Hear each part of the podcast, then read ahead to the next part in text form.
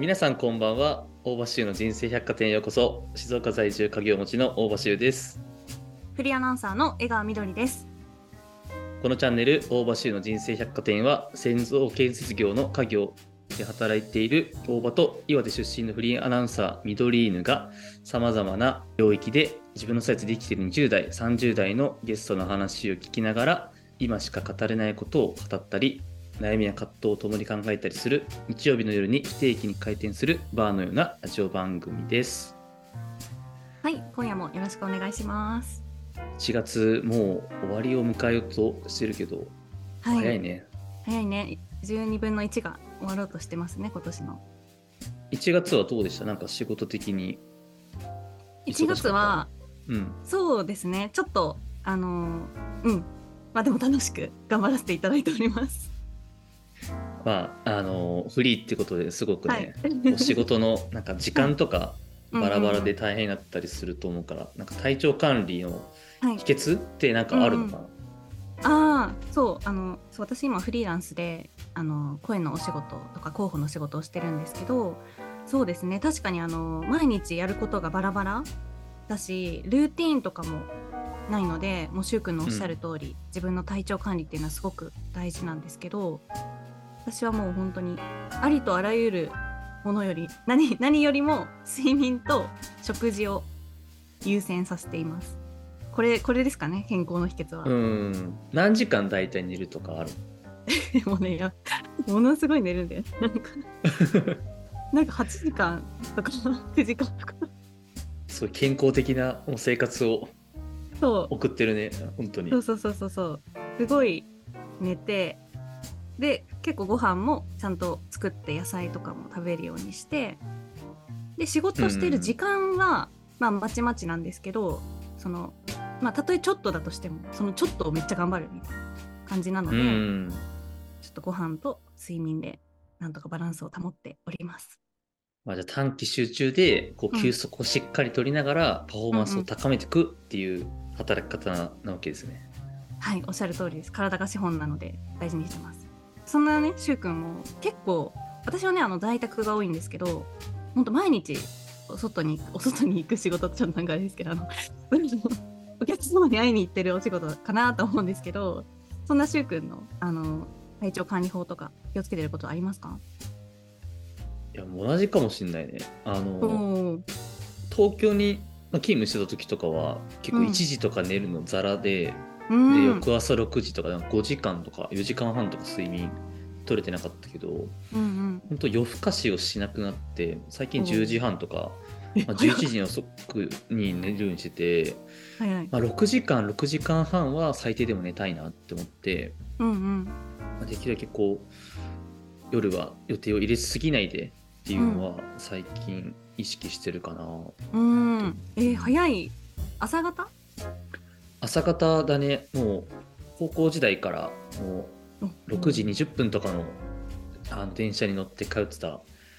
のもあってそうだからね早起きがもう習慣化しておりますもん、いや素晴い、らしい。私はもう夜型だから、ねうん、本当にすごいと思う。10時半に寝るって聞いてもう10時半からこっちとら本気だぜみたい ちょっと真逆な2人ですね。そうですね。はい、まあ、でもあの仲良くやれておりますので、うん。皆さんねご安心本当ください、に。でなんか今回のゲストも、まあそういう意味では、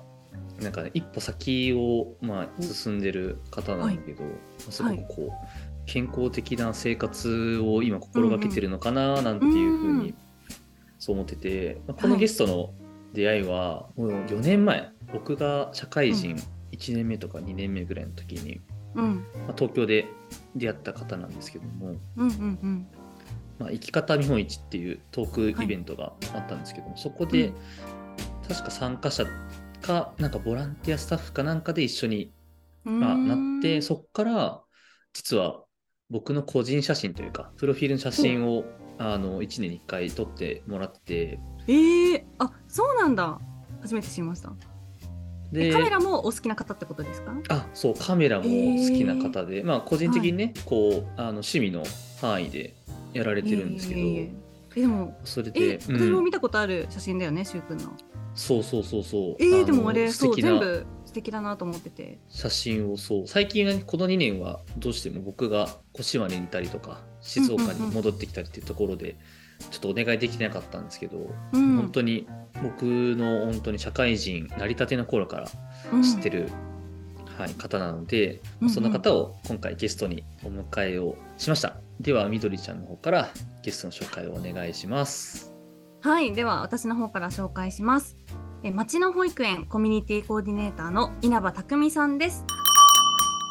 こんにちは。こんにちは。よろしくお願いします。おお願いします。じゃあたくみさん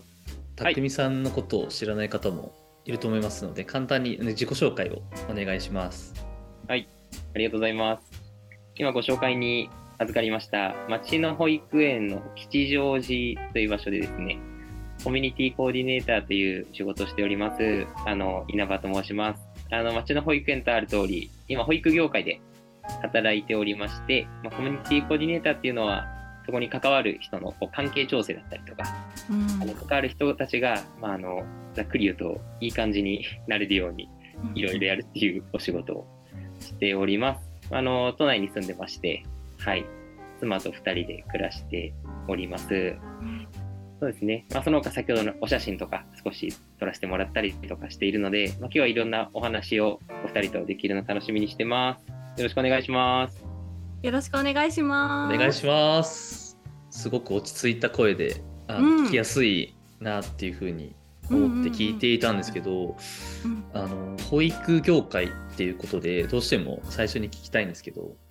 なぜこの保育業界っていうところに、まあ、興味を持ったのかなんか仕事をしたいっていうふうに思ったのかどういう入り口かわかんないですけどどういったきっかけでそこに携わろうって思ったのか教えてください。うん。あー保育業界に興味を持ったのは、高3の時に、高3、高2とかか、高2の時に進路考えるじゃないですか。なんか、うんうんこの先どうしよっかなみたいな。高卒か専門か大学か、えー、どうしよっかなみたいな。考えて、なんか当時、初めはなんか薬学部とかなんかかっこいいなと思って、思ってたんですけど、うんうんなんか恐ろしいほど科学ができなくて、へで進路の先生に、せ先生、俺なんか薬学部いいなって思うんだけど、恐ろしく科学がちょっとわかんないんだよねって話したら、稲葉多分お前文系だって言われて、俺文系か。で、そこでなんかあの、何に興味あるかなって思って、まあなんか教育とか、まあなんか、まあそういうのも気になるかなと思って、うんで、あの、当時あの保育園にですね、週1でずっとボランティアに行って、高3の時に。うん。で、行ってたら、まあ、結構こうハマって、面白いなと思って、まあそれで保育業界に興味を持ちましたね。まさかの先生からこの業界向いてないぞって言われて、っていうところが 裏にあったのは。そう。理系じゃなかったっていうことあまあでもいいね、きっかけをいただきましたね。う今、んうん。実際にまあ入られてまあ何年か経つと思うんですけど、まあ、その中でこうこの仕事の、まあ、入る前と実際こう入ってからの、まあ、気づきみたいなところって何かありました？今僕は、保育業界に入って、初め2年はこう本部職みたいでして、まあ、現場じゃないところで働いてたんですけど、現場に来て今4年くらい経って、で、その現場に来てからっていう意味で話すと、なんかねやっぱ思うのはね、一番すごくこう、命の重さすげえ感じます。うん うん。それが、なんだろう。可愛いとか楽しいとか、やっぱすごい素敵な、ね、子供ってこう、まあよく、存在そのものがこう社会貢献っぽい、ね、ところがあるかなって僕は感じてるんですけど、うんそれももちろんありつつ、やっぱ命の重さ感じますね、この業界に入って、現場で働くと。どういう時に思いましたか？一番初め思ったのは、なんかね、まあどの保育所でもこうとか、まあそういう関係の方勉強されてると思うんですけど、うん。ね、SIDS って書いて、シズかな？シズっていうのが、まあ、乳児突然死症候群みたいな、そういうのがあるんですようん。なんかさ、はい原因不明で死んじゃうみたいな、睡眠中に、うんみたいなことがあるんです。で、それが0、1、2歳ってすごい多いんですね。うんそうなりやすい年齢だって言われて、で、それでこう、0歳とかの先生とか、例えば、睡眠中に呼吸を5分に1回チェックしたりするんですよ。あやべえな、みたいな。ー5分に1回はそのやっぱり業界に入って、で、一応資格の勉強もしたんですけど、やっぱそこまで踏み込まないかった時には、なんかに保育業界やっぱすごい素敵だなっていうことで入って、もうそこの重さみたいなこととリスクみたいなのって、うん。あんまりこう、目をむ、目を向けてなかったっていうか、全然気づけてなかった。うんそれの勉強した時に、すごい感じますね。うんうん。保育業界素敵だなみたいなところで言うと、純粋にこうお子さんがあの好きとか一緒に遊ぶのが楽しいとかなんかそれともこう成長を見守れるのも嬉しいみたいななんかそういった気持ちだったんですか？いや、なんかね、年齢で言うと0歳から、まあ、こう6歳になる年齢の子がいるんですね、保育園って。はい僕がいるところ。できっかけとなった時に、成長の面白さみたいなのすごい感じて、うん1年間も行ったんですよ、高3の時。はいで、え ?3 歳児クラスで、初め泣いて登園できなかった子が、こんなに立派に4歳児クラスに上がってるみたいな。なんかそのやっぱ成長をすごい感じて、うんなんかその発達の面白さみたいなのが一番大きかったのかなと思います。結構長く長い期間行かれてなんかやっぱり思いますよね最初会った時はこんな印象だった子がみたいな。そうそうそう。うんそうですね。うん。だから、こう、なんでそんなこと考えるんだなっていう。うんね、子供ってなんか突拍子もないことを言うみたいなことってなんかこう世間一般的なね、話としてはなんかよく出るじゃない。はい。それがなんでそういうこと言うんだろうなっていう、こう、興味がすごいあって。うんそれが面白いですね。うん。うんまあ、今も。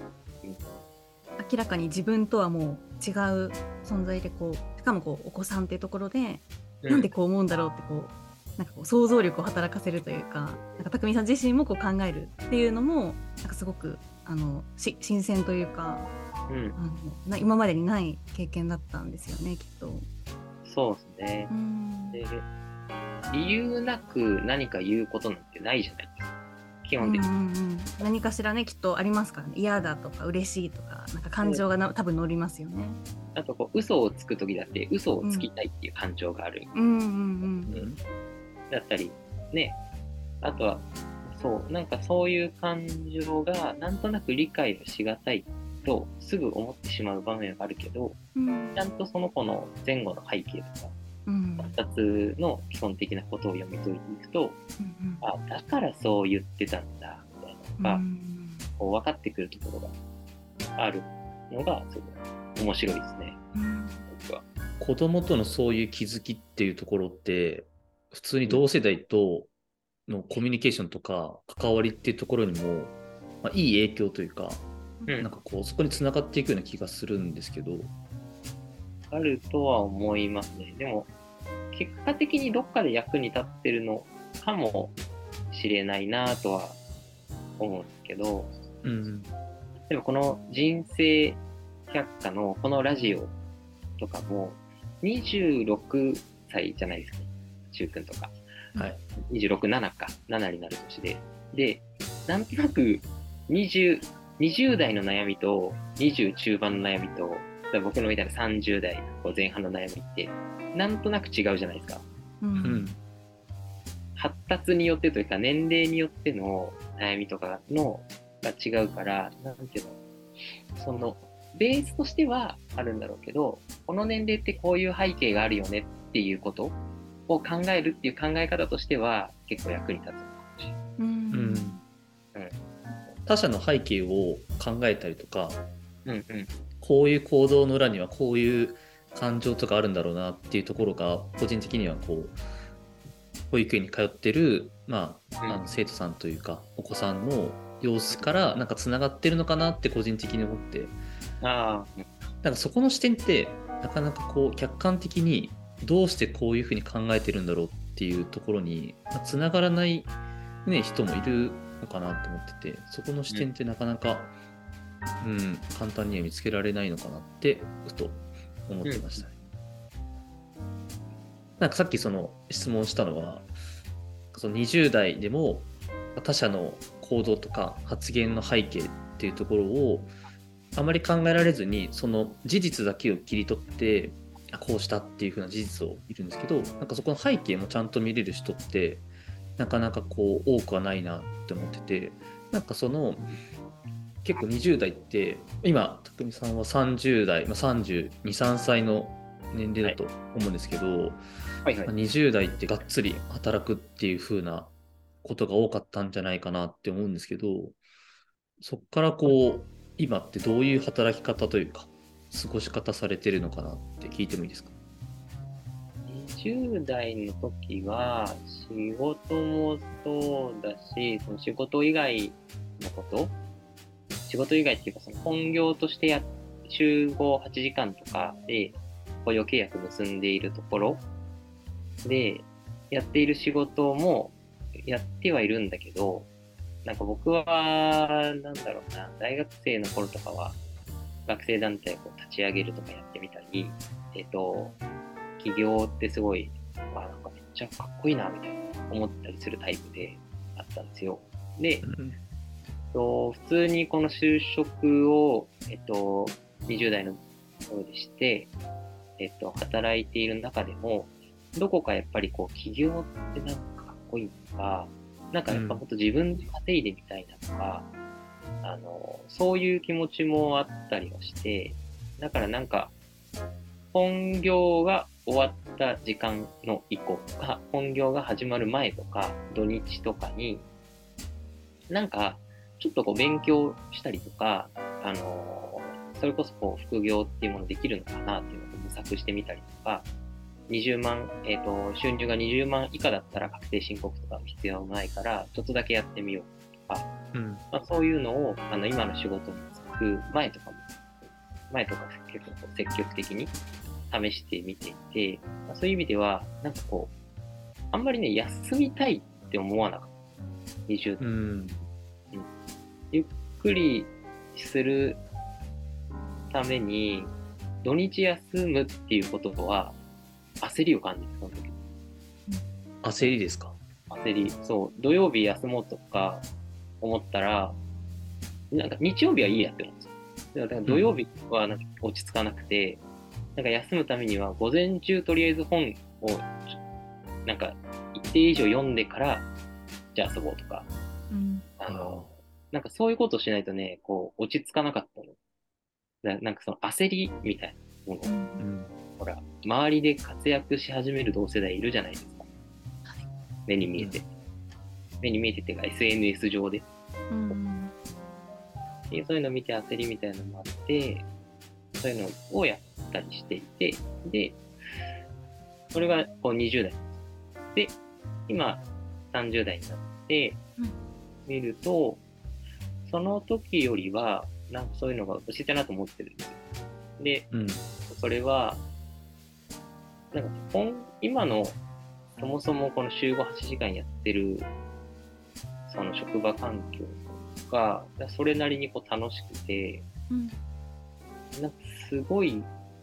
おめちゃめちゃ大金持ちになりたいとかなれなれるに越したことはないんだけど、うん、っていう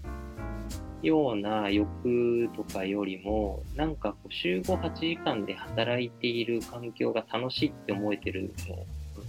マジでラッキーだなみたいな、うん、って思うようになって、あとはその僕が20、そう多分ちょうど今の柊君とかと同い年ぐらいの時、26、7ぐらいの時結婚して、そう。で、結婚して今6年ぐらい経つと、うん、なんか、2人でこう過ごす時間も、まあ20代の頃はね、なんかやっぱり土日は俺の時間みたいな、なぜ土日も一緒に過ごさんといかんのみたいな気持ちも多少ありつつ、でもなんかそういうのも、あのーなんだ、土日ちょっとやったりとか、土日ちょっとこう勉強したりとか自分でやったりしたけど、なんか最近は、その、ゆっくり過ごす楽しさみたいなのを、なんか感じられるようになってきた。まあ、割とそう、ちょっと変化はありましたよね。うん。なんかそれはあの次第に最初はこうやっぱり土日とかあの休みの日も何かしらこうちょっとこう有意義に過ごしたいっていう思いがあったと思う。中でだんだんこうちょっとあの考え方が変わってきてまあなんか休んだりとかなんかその、うん。なんて言ったらいいんですかねちょっとゆっくりする時間を大切にするみたいな風になってったなんかきっかけとかあったんですかそれともなんか自然とあのそういった生活をしていく中でそちらの方の大切さに気づいていったというか。うーんと、まあ、徐々にうん。変わっていったっていうのが、まうんうんあ、うん。大きいんだけど、えっと、今年度に入るあたりで、まあ、ちょっとその、写真を撮ったりとか、この、ちょっとだけお手伝いさせてもらったデザインのうんこととか、まあ、そういうのを、なんかもう、ちょっと、あれだな、みたいな。ちょっと頭パンパンだなと思って、うん4月ぐらい。で、それで、あのー今年度はね、ほとんどそういうこう土日とか、仕事の前とか、仕事終わった後とかにやることを、なんか全部やめてみたんですよ。うん6年ぶりぐらいに。でやめてみて、初めは、何もこんな時間あんじゃんみたいな。何しよっかなみたいな。うん むしろ何しよっかな。何しよっかなみたいな気持ちになって、いうんやでも、何、何かしたらまた同じだなみたいな。うんちょっとこうダラダラ、ダラダラっていうかまあ、他の生活リズムが変わっていって、でそしたらなんかゆっくりするのも楽しくなっそのゆっくりする楽しさというか、楽しみって何かあります？ちょっとし知りたいです。ゆっくりする楽しみ？うん。コメダにモーニング行くの最高みたいな。うんうんコメダのモーニング僕の中でゆっくりしてるに入るってて、これ最高なのね。うんはい。これ最高なんだけど、いや、今ね、話してて思ったんだけど、これさ、妻じゃなければさ、朝一からデートしてるって話じゃん。まあそうですね。そうですね。まあ、果たしてそれゆっくりしてんのかなって今思っちゃった。ゆっくりしてます、それは。してる？してます、してます。ししてるか。てます。安心してください。彼女だったらさ、これ、朝一からデートかますっていう。うんそもそもこうデートが、デートが忙しいのかどうかっていうこう議論に入っちゃう。うん。やばいやばいやばいやばい。ちょっと、あのー捉え方によっては喧嘩売ってるみたいなところあるから。いえいえいえでもあのやっぱりちょっと早起きしてまあなんか、うんねすっきりした空気の中朝出かけてでちょっといい、うんあの普通に自分の家家じゃないちょっとお店でいいご飯を食べるってすごくゆっくりできる時間だと思います最高な、最高ですね。はい最高です充実感。はいえ、わかんないけどさ、休日午前中の9時から10時ぐらいに、いや、予定入れなくてもいいですよ。仕事でも何でもないのに、家出たらすげえって思わない？いや思いああ、思いまますすね。それは思います。よ出なくていいんだよ、家。はい出た、俺。みたいな。いや私はもう夜型だから、ね、さっきもちょっとしゅうくんと話してたんですけど夜型だからもう奇跡みたいな すごい超みたいな感じです、そのねう、ん、それもある。うんうんううんん。意識高い。言葉を変えれば朝活とか、うんうんうん。まあ別に読書とかはそこではしてないんですけど。うん。いいまあそういうのはね、なんだろう、なんか、それ、僕の中ではゆっくりしてると思って、うんうん。うん。確かにこう20代って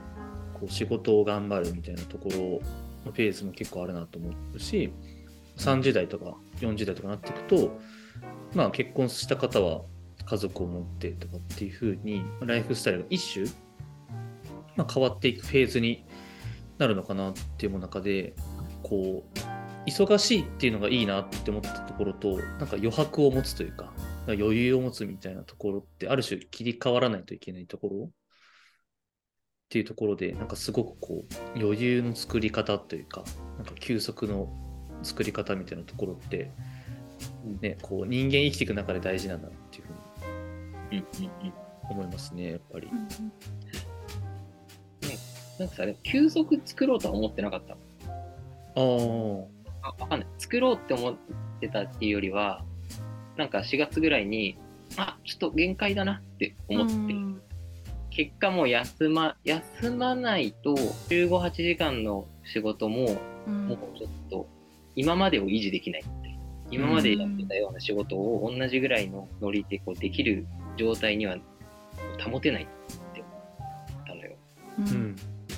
だからなんか、あやそろそろ休まないといけないなとか、なんか、あ休みたいなっていうよりは、あもう、もうダメだって思った。うん ごめんなさいって思った。うんでもさ、そのせいかわかんないんだけど、時間ができるじゃん。はい夜さ、仕事帰ってからもさ、時間ができるの。あこんな時間だってさ。多分そのいやもしかしてワンチャンそのせいかもしれないけど、お酒うまいって思っちゃう。おお お酒の魅力に気づく。今年度入ってから4月から12月まで人生で一番お酒うまかった。でもいいじゃないですか。おい、美味しく飲めるっていいことですよ。うまって思。そう。うん。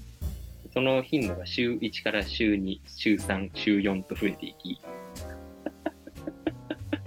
初めて健康診断で肝臓引っかかった。えー、もうやめるわ。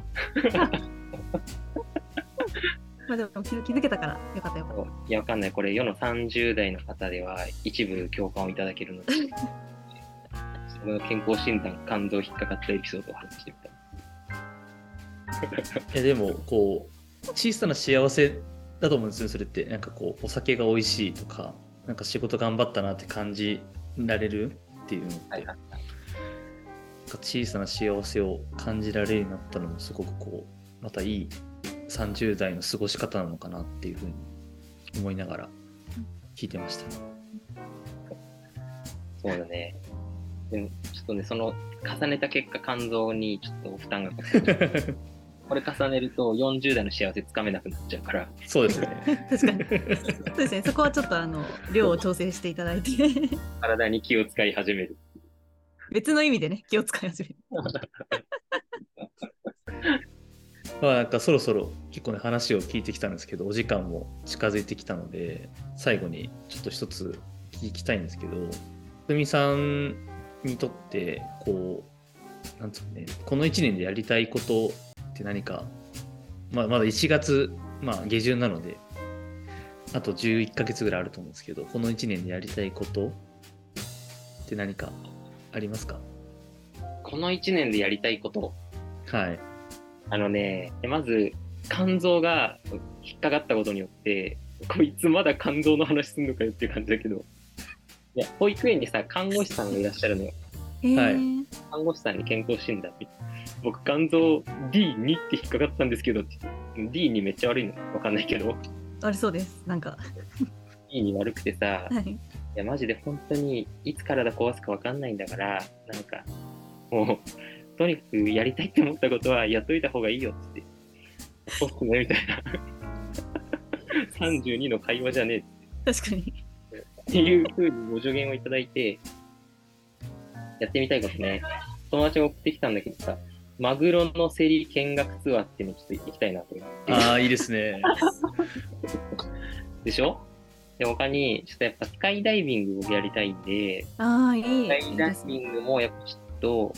入れといた方がいいでしょ？うん去年申し込み多数で行けなかったのが滝行。滝あーいい打たれるやつ。滝に打たれたいのよ。妻誘ったら断られた。確かにちょっと女性は外れ高いかも。でも大学の友達が他に3人行ってくるって言ってた滝行行きたいでしょスカイダイビングしたいでしょあーあと他にもね、ちょっと茶道とかの体験してみたいですね。うん。なんか多いですよね、大人になって茶道とかあの始める方とか。うん茶道一回華道の体験行ったんだけど、華道めちゃめちゃ面白くて、うん、うん。まあちょっと余談になって。まあうんそういうね、ちょっとなんかこう、あんまり、なん仕事でどうこうとか、あの、そういった目標ではないんですけど、仕事とか、なんかその、副業的な何かとかは、もっとこう楽し、今の仕事が楽しいんで、まあ、それにこう支障なく、まあそして、まあ、さらに今のにも生きるような何かがあったらやりたいなっていうふうにうん思う。それはやりたいタイミングでうんやっていう。はい。すごい素敵なやりたいことリストを今ちょっとお裾分けしていただきました。でも聞いてみたら私も全部どれも体験したことないなーって思って。でも本当になんかそういうのって思い思い立った時にやらないとなんかずうずうあなんかやりたいと思ってるんだよなって今年も終わることが多いのでなんかちょっとそのリストを聞いて私もそういうの貯めて思い立った時できる時に行きたいなってすごく思いました。ですしなんかこの今の多分考えてることって20代の匠さんであればおそらく考えてなかったことですよねきっと。だね、もしかしたらね。まあ、少なくとも感動を壊すとは思ってなかった。それはそうですね。とかもしかしたらなんか何ですかスカイダイビング行く時間があったらみたいな一冊本を読もうみたいな、うんもしかしたらそういう思考になってたかなとも思うのでなんかそれが本当に今のあの生き方変わっているんだなっていうのはすごく伝わってきました。ありがとうございます。ありがとうございます。ということで、えー本日のゲストは町の保育園コミュニティコーディコーディネーターの稲葉匠さんでした。匠さん、ありがとうございました。ありがとうございました。みどりちゃん、たくみさんの話いかがでしたか？いやー、ほんとね、あのーちょっと共感するところも実はありまして、私もちょっと、まあ、新卒から結構、まあ、普通に人並みに働いてきて、働いてきたって大変なんですよ。うんお仕事してたんですけど、ちょっと限界かもしれないとか、働き方を変えた方がいいなって思うタイミングがあって、まあそういうのもあって今、フリーランスって私は形で、ずっと念願だったやりたかった声のお仕事とかをやっているのでなんか本当にねずっと同じように動き続けたり働き続けたりすることは人間こうできないと思うのでなんかそういったきっかけに、まあ、気づくタイミングは人それぞれだと思うんですけどそこからさらに、まあ、一旦ちょっとね休んでみたり思い切って何かを手放してみたりして自分に今の自分に合った生き方っていうのをしていくのがすごく大事だなって私もちょうど本当にここ最近ここ数年で思ってたことだったので、うん。なんかすごくあの匠さんのお話を聞いてそういうことも思い出しましたし私の周りにもちょっとこうなんか頑張りすぎちゃってし心配になるような人とかも結構いたりするので、なんかそういった方にも聞いてもらえたら嬉しいなって思うようなお話でした。うん。そうだよね。うん、あの20代前半の時ってこう寝ずにこうオールができたりとか、うんまあ、あとは多少無理してもこういろんな予定を詰め込んでなんとか乗り切ってきた部分もあったりしたけど、うんうんうん。まあ、ここ最近、まあ、その忙しすぎるっていうところがうん。果たして自分が健康な状態なのかっていうところだったりとか、何でもかんでも予定を詰め込みすぎて一つの予定っていうのがなんか軽いものになってしまうんじゃないかなっていうところで、うん。ちょっとこう苦労というか葛藤したところも、うんうん。まあ、実はあって、はい。まあ、ちょっとこう余裕があるぐらいがうん。いいというか、なんかご飯と一緒でなんか食べ過ぎて、うわなんかお腹いっぱいみたいな。なんか最後の方美味しいって感じないっていうよりは、うん。なんかちょうどいいぐらいでなんか美味しいなっていうふうに感じながら食べ終わるぐらいの、うん。まあ、予定の作り方だったりとか、うんまあ、働き方もそうだけど、まあ、働きすぎるっていうところも時に大事だけど、うん。まあ、こうたまにねこう休息を感じたりとか、うん。なんか小さな幸せこうコーヒーが美味しいなとか、うんうん。一緒に食べたご飯が美味しいなとかっていう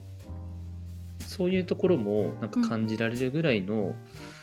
まあ、余裕を持ちながら、まあ、20代後半そしてまあ30代どうなるか分かんないけど、ね、いつ健康な体でいつまで健康でいられるかも分かんないわけだし、うん。ね、こうやりたいことは